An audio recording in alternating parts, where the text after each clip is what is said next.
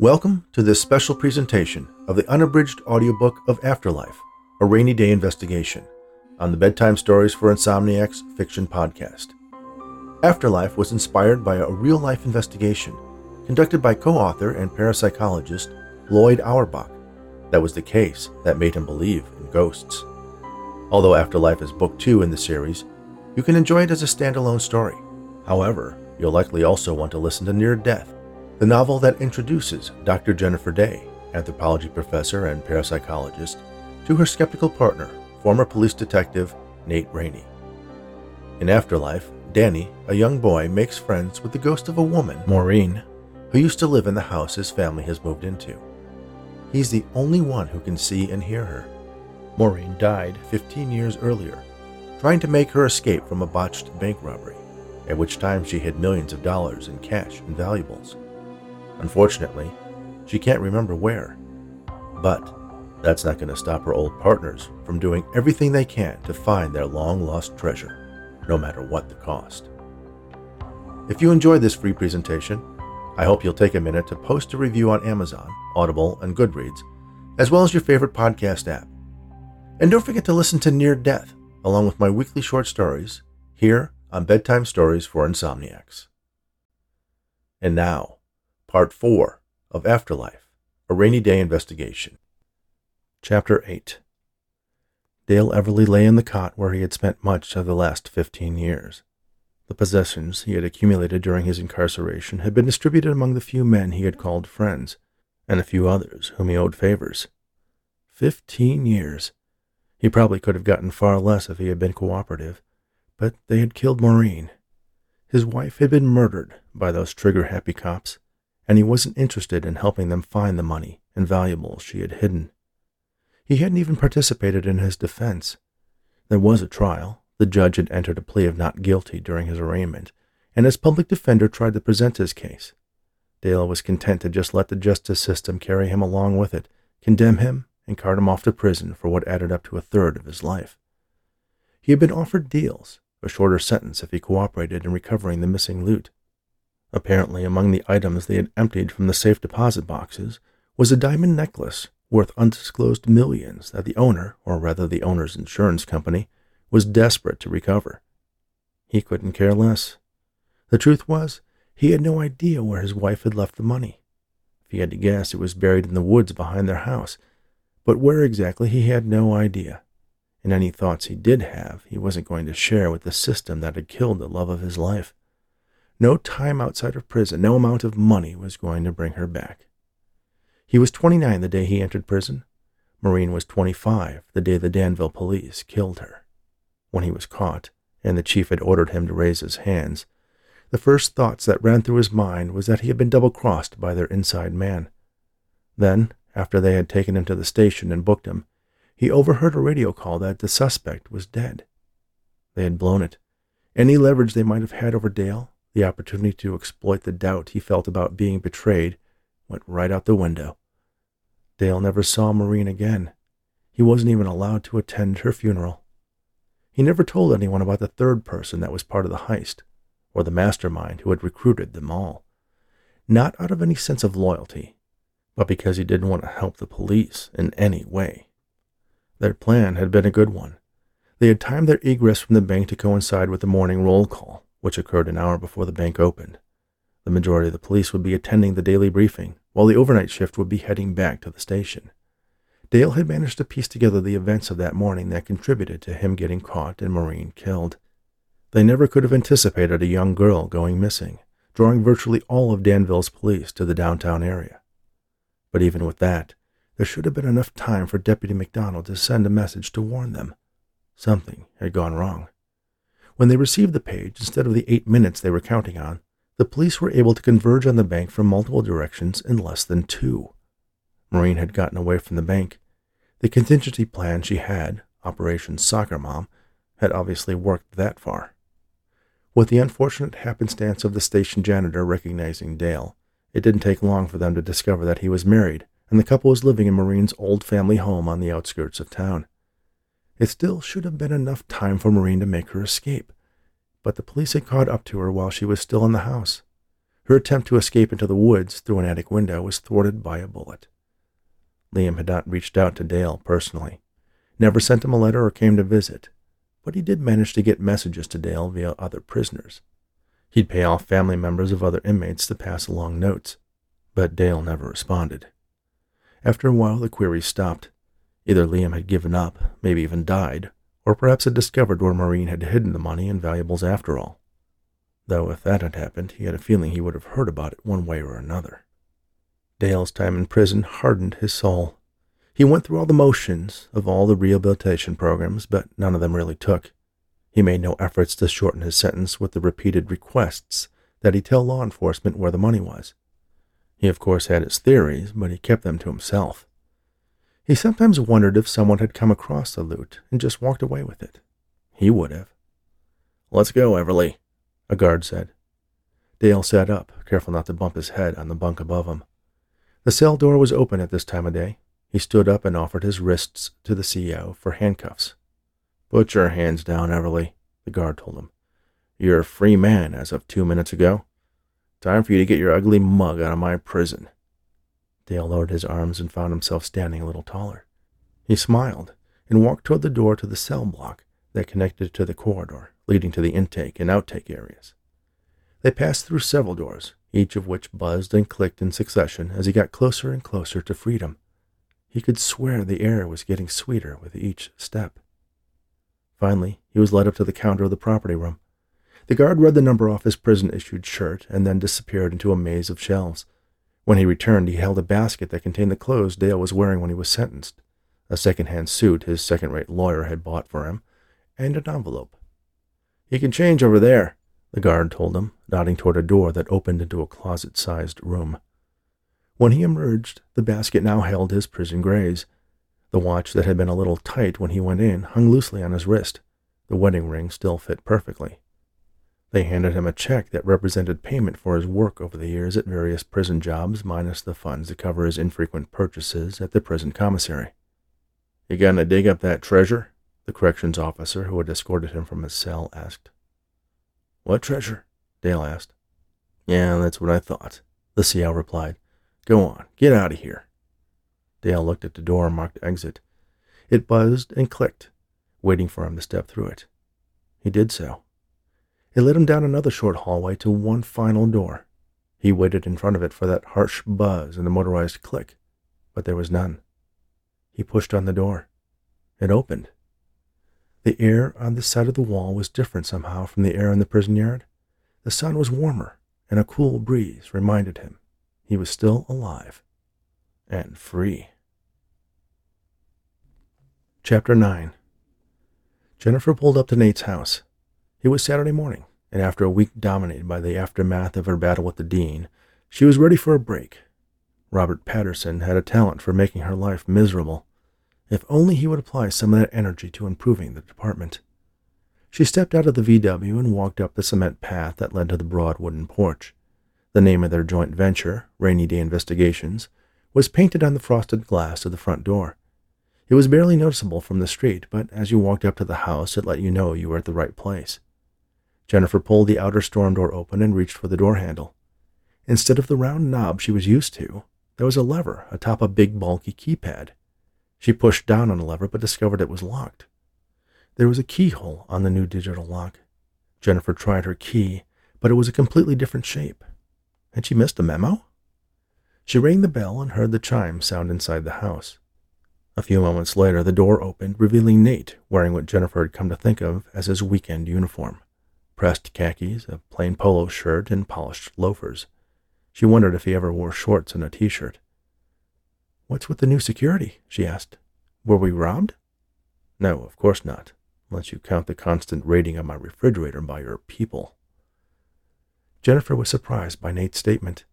He had always made it clear that Jennifer's staff was welcome to anything in the fridge, although much of it was more suited to Nate's taste rather than the less sophisticated palate of a college student. He always made sure to include more dorm room friendly fare as well. But that wasn't the part that really bothered her. My people? she asked. I thought we were a team. Dave does as much work for you as he does for me. He also leaves papers and books and files all over the house. Emily thinks my sofa is her dining room, and Bits has rewired everything to the point that I can't even turn my own lights on and off. I gave them all spaces of their own. All I ask is that they respect mine, remember that this is also my home. Okay, that sounds entirely reasonable, Jennifer agreed, sensing that there was a growing fury behind Nate's words. I'll have a talk with them. But that doesn't explain the keypad lock. Are you going to make us all ring the bell when we want to come in? That sounds like a lot of up and down for you. You'll each have individual access codes, but they won't work on weekends. You don't want us here on weekends? That's when we get the most done. I have obligations at the university during the week. The weekends are the only time we can catch up on our investigations, and all our equipment is here. Well, maybe you could keep it at your place. Jennifer paused. She looked at Nate, concerned. Can I come in and talk with you about all this? I need to pick up some notes for the Sunday in San Francisco show. Nate stood aside and allowed her to enter. Madge trotted up to Jennifer and was rewarded with a double scratch behind the ears. She could tell Nate had been cleaning. The house smelled fresh. The coffee table was gleaming with a selection of magazines atop it spread out in mathematical precision. Getting ready for a photo shoot in Home Beautiful? she asked. Nate ignored the comment and took a seat in a chair. She could see that he must have been straining his shoulder with all the work he was doing around the house by the fact that his right arm was hanging loosely by his side. He cringed when he placed it on the armrest of the chair. Jennifer walked toward the sofa and sat on the end closest to Nate. She leaned forward, resting her elbows on her knees with her chin perched on her folded hands. Is this about the seance? she asked. No, he replied instantly. She waited for him to expand on his curt answer, but no additional explanation was forthcoming. Have you talked to your mom?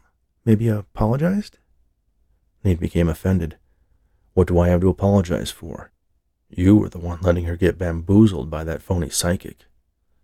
I told you, Nate. I didn't have enough information to make a judgment at the time. That's bullshit, he insisted. He looked away from her, shaking his head almost imperceptibly. So it's just the extra people in your house seven days a week, not respecting your property and privacy?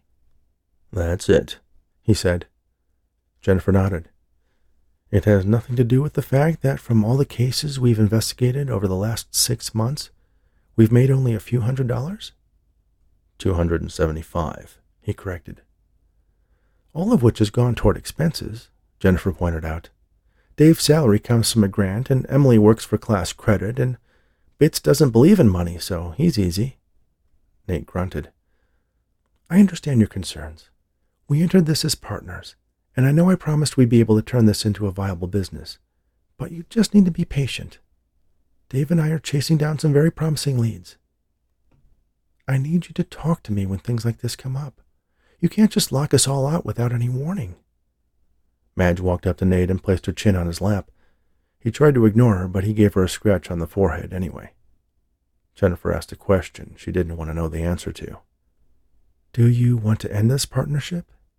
We can find someplace else. Bits is always offering to hack us into a rent free penthouse office suite in the Prudential building. Nate chuckled at the idea, letting go of some of his frustration and anger. He turned and looked at Jennifer. She was being a friend, just what he probably needed right now, and he was too stubborn to allow himself to take advantage of her empathy and compassion. No, I don't want you guys to go. And you're right. I should have handled this better. I'm sorry. I've just been feeling a little overwhelmed. By the money?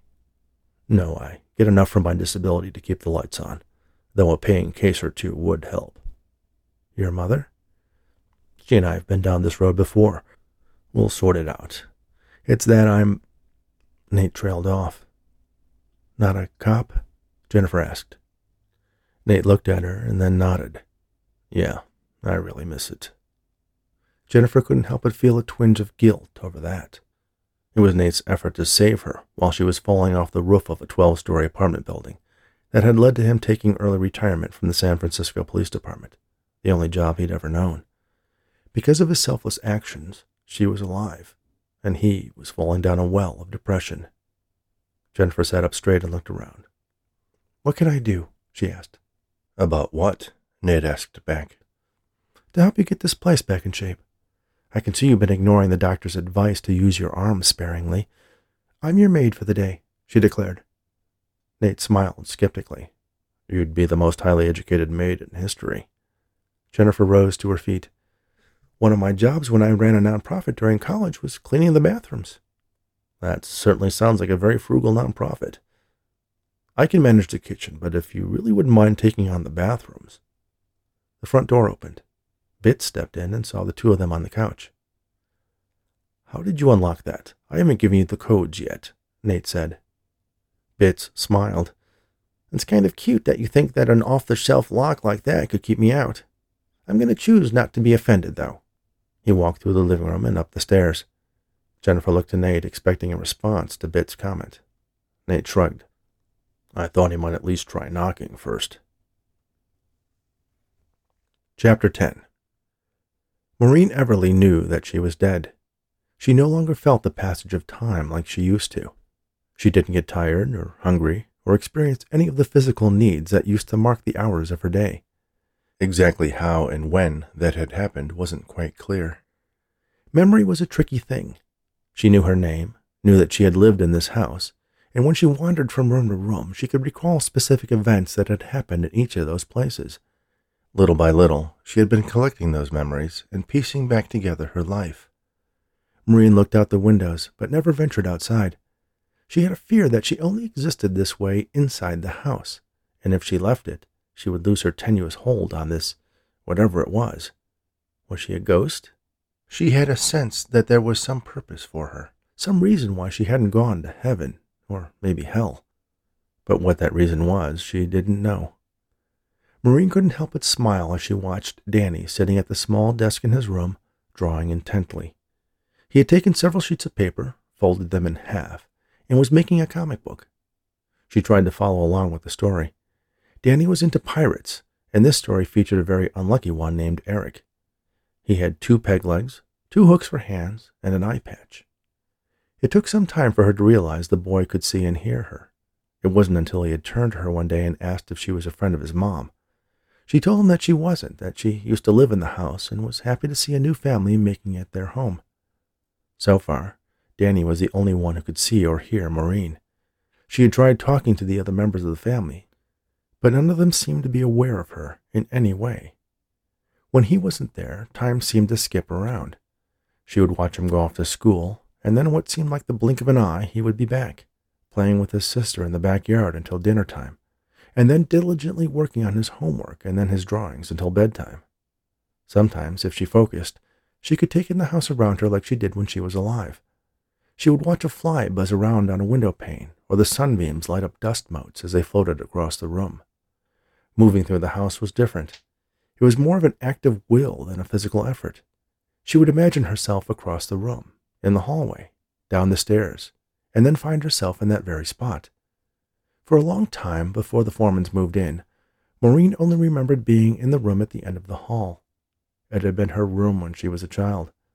Although her memories were fuzzy and incomplete, that was something she was certain of. She couldn't remember leaving that room until the day when Marcia and Greg started remodeling the house. She was grateful that they left her room mostly like it was, though the bed was much nicer than the ratty old twin mattress on a rickety frame she remembered. It was around that time that she began exploring the rest of the house. The changes Marcia had made were very nice and revealed a beautiful house under the layers of paint and wallpaper that had been added over the generations. But she remained fearful to go outside. One afternoon she was watching the children play under the large oak through the window of her old room. Danny was making an effort to climb the tree, but was unable to grab a hold of the lowest branches. He tried to scale up the rough bark of the trunk to get himself closer, and his fingers almost made it around the thick branch, but he came up short and fell to the ground, much to Daisy's amusement. A memory came to Maureen. She was in that tree. She fell. She looked up at the ceiling and a moment later found herself in the attic. Next to the attic window, she could see the foliage of the oak tree within arm's reach. Then she remembered something else. The attic had been cleaned, and it was now filled with Christmas decorations and other odds and ends. But the Foreman's renovation efforts didn't extend to this space. Below the window, there was a board missing, exposing a space between the studs. Maureen went to Danny's room, eagerly awaiting his return. The clock told her it would be time for dinner soon, and as if reading her thoughts, she heard Marcia call out to the children to come in and wash up. A few moments after that, Danny raced into his room. Hi, Maureen, he said when he saw his friend perched on his bed. Hi, Danny. Can you help me with something? she asked. I gotta get ready for dinner, he answered. It will only take a minute. Danny smiled. Okay. He was curious. Maureen had often talked to him, telling him stories about her childhood, and she was a good listener. But she had never asked him to do anything for her before. Grab your chair and follow me into the hallway, Maureen said. Danny obediently picked up the wooden chair in front of his desk and carried it out of his room.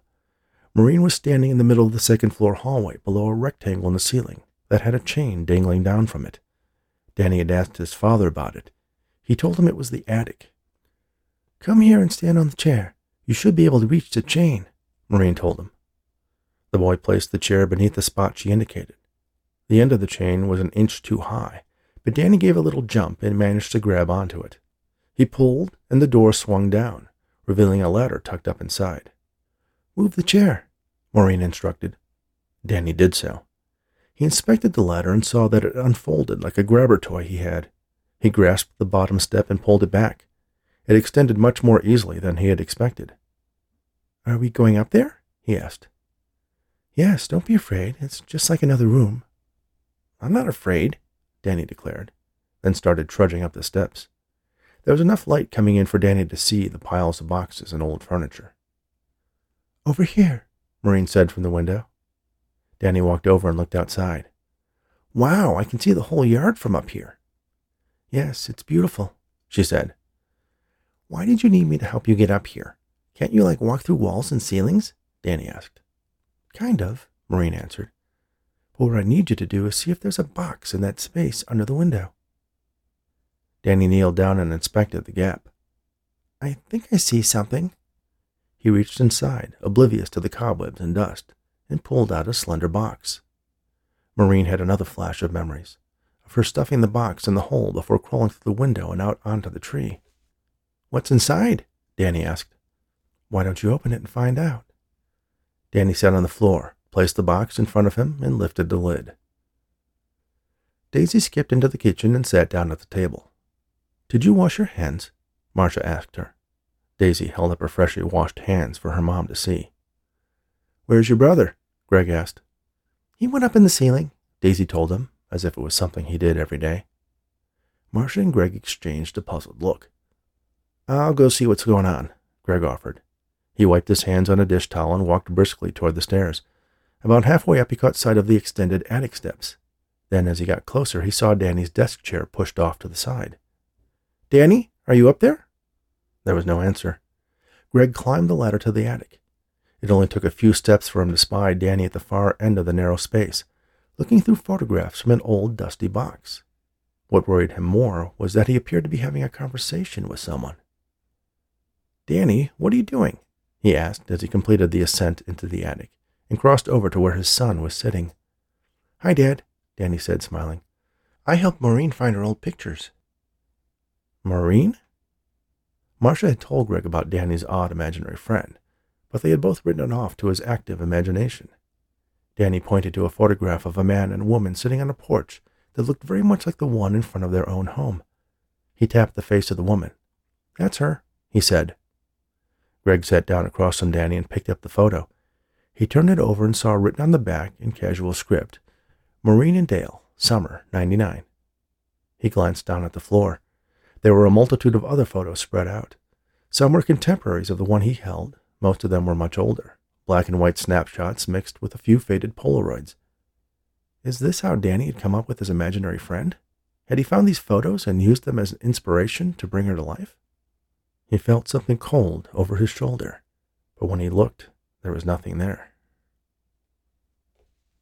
Chapter 11 The town had grown considerably while Dale had been in prison. He barely recognized the downtown area, though the bank he was caught burgling was still there.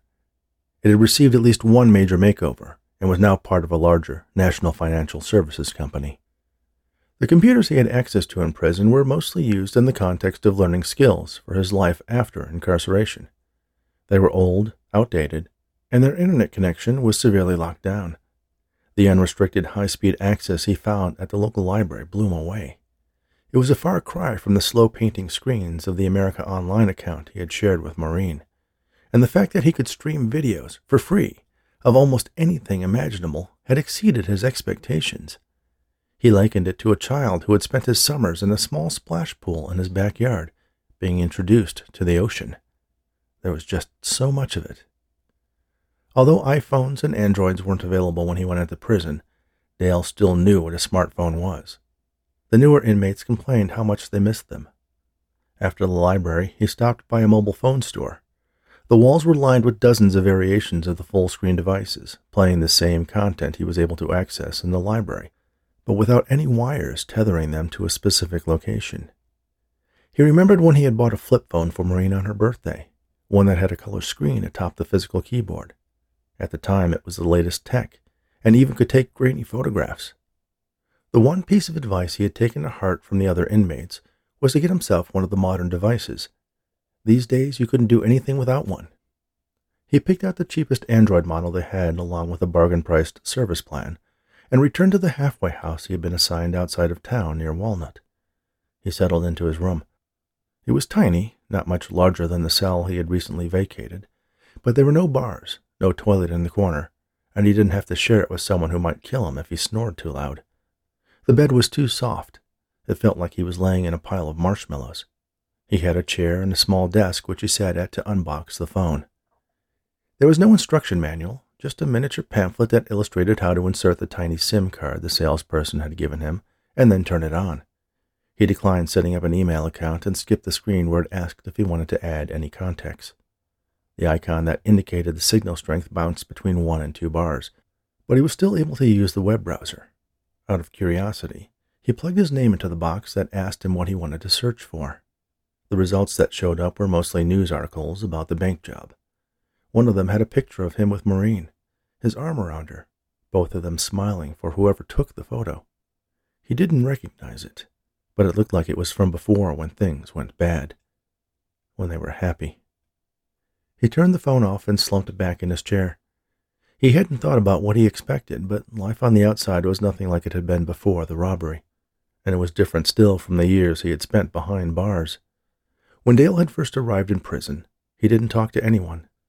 He found the narrow social groove between the gangs and lifers with guys like him who just wanted to do their time in peace. Getting to that place wasn't easy. He had endured numerous assaults, some of which left him in the infirmary. But once it was known that he was not interested in participating in the dominant social structure, and that he wasn't a threat to anyone, he was mostly left alone. One exception was Hakim, the jailhouse lawyer. He was a lifer, convicted of killing six rival gang members, and he freely admitted that he was guilty of those crimes. He had discovered the small group of inmates that spent their time among the law books the prison provided in the library, and found he could make sense of the convoluted text. He helped other prisoners with appeals deciphering correspondence with their attorneys, and filing frivolous civil rights complaints, which at the very least got them a free trip to court, even if the cases were summarily dismissed. Hakim had approached Dale after he had settled into his I just want to do my time lane, asking questions about Maureen. He had researched Dale's case and knew the man had lost his wife in the aftermath of the robbery. He also learned that she was a full time employee of the bank and that many companies offered their personnel life insurance as part of their benefits package. Dale insisted he didn't care about any of that. Hakim assured him he understood and offered to look into the matter on Dale's behalf for a small commission if he was able to collect. Dale agreed, assuming nothing would come of the matter. But nearly a year later, Hakim notified Dale that he had settled with the bank's benefits provider for the full balance of Maureen's life insurance policy, nearly $15,000, of which Hakim took his 10% and offered to set up an investment account for Dale minus another small percentage. The account had grown to nearly $50,000 since then, so he was relatively secure financially. It wasn't the need for money that caused him to obsess about the fact that somewhere out there, Maureen had left him a duffel bag filled with cash and valuables, but that it represented a connection to her, a chance to complete what they had started. He no longer had the same goals as when Maureen and he had made plans to start a life and a family, in all likelihood, if he did discover where she had hidden it, he probably would give it all away to a charity or youth group Maureen had worked with. She had always wanted to be a mother, and this would be a small way he could honor her memory. When the police and later the prosecutors had asked him where she had stashed it, he kept quiet, not even denying he knew where it was. The truth was, he didn't have any idea. That was something they had skipped in their meticulous planning. Nevertheless, Dale had a strong feeling that Maureen had stashed it someplace he, and perhaps only he, would be able to figure out. But where? There had only been a short amount of time, less than an hour, between when she had escaped out the back of the bank and when she was shot by the police trying to evade capture at the house. When he had been processed out, Dale was advised that he didn't need to return to Danville. He could have chosen to meet the requirements of his parole in a different judicial district, and although the thought of returning to any place near the town that took Maureen from him was painful, he wasn't going to leave until he found what she had left behind. Dale paced the length of his room. He found himself counting the steps. It was an activity he used to pass the time while in jail. He memorized his cell so completely that he could navigate it with his eyes completely shut. There was a knock at his door. Come in, Mrs. Laughlin, Dale said. In the short amount of time he'd been staying at the informal halfway house, his landlady stopped by, it seemed, almost hourly, checking to see if he needed anything. At first it was annoying, but then he realized it made her feel good to be useful, so he accepted her invitation to join her for dinner or watch her stories on TV and helped her with things around the house. Mrs. Laughlin had been married to an ex-con who had gone straight after serving his time, so she had a soft spot for men in similar situations. Mr. Laughlin had died of stomach cancer some years earlier, but the house was littered with photographs of him and Mrs. Laughlin at various tourist traps around Northern California. The door opened, only instead of Mrs. Laughlin, there was a man in a Danville police officer's uniform, Liam MacDonald. Good afternoon, Dale.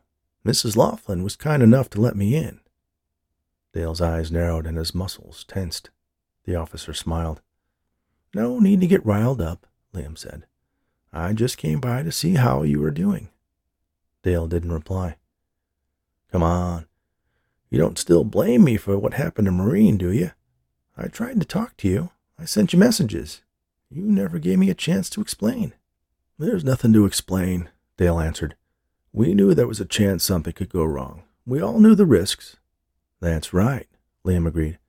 I just can't help but feel you hold me responsible.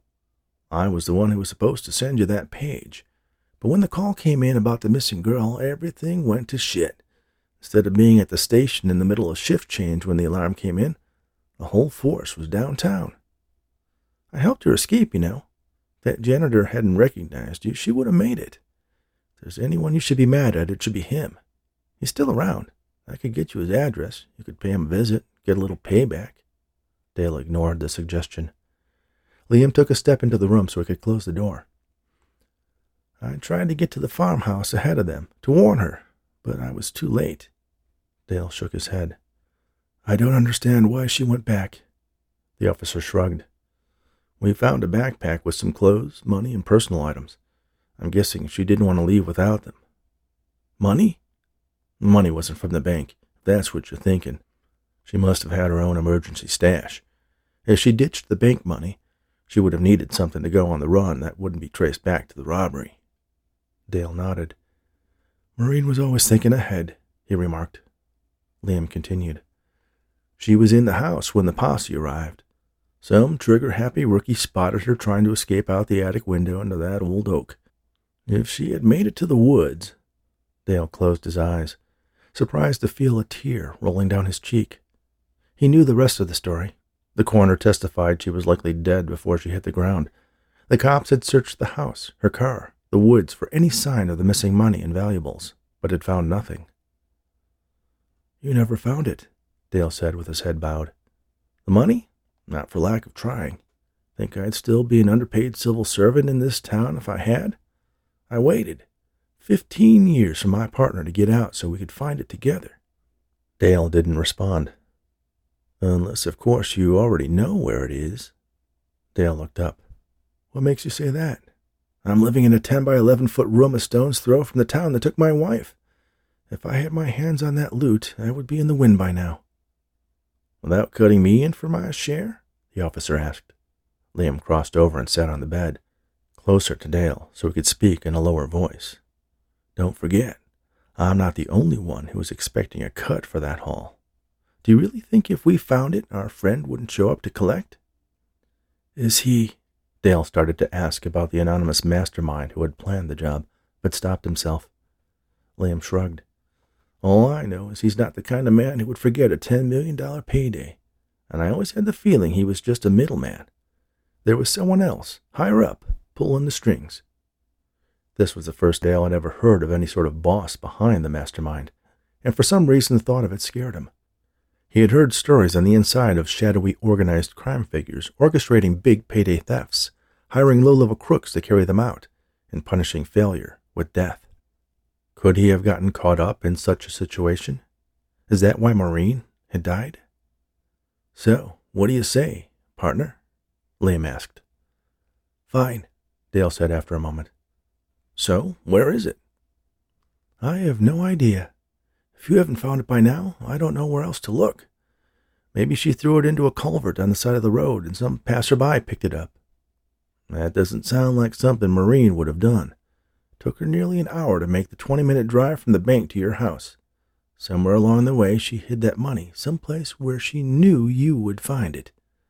Dale agreed with Liam, but didn't want to admit it out loud. Come on, think. Liam urged. You must have the answer somewhere in there, he said, rapping Dale's head with the knuckles of his right hand. Dale grabbed the officer's wrist and twisted it into an uncomfortably painful position. Liam locked eyes with Dale. Not a smart move, my friend. Assault on a police officer with your record will get you ten more years behind bars. Dale let him go. What makes you so sure I have the answer? he asked. Because, Liam said as he rose and crossed to the door. She loved you. Dale watched the man go. The unspoken conclusion to the conversation was that their partnership wouldn't be over until he found that money.